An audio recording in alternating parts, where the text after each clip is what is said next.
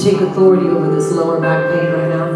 The glory of God right now heals you. All pain right now leaves. Uh, there's the glory, there's the glory, there's the glory. Same with vertigo, commanded to go. Same with the ringing of the ears, I commanded to go. In the name of Jesus. Tell me, is the pain gone? Is it all gone?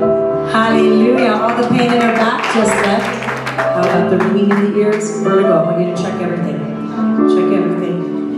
It's gone too. Walk and test it. Walk and testify. Just, just, just test it. Is it gone? Hallelujah. How long did you have it for?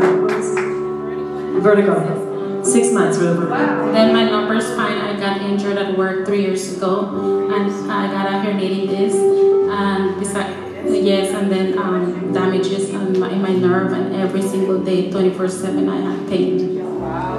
And the Lord just touched your body and healed it. I want you to bend and check. Bend over and check.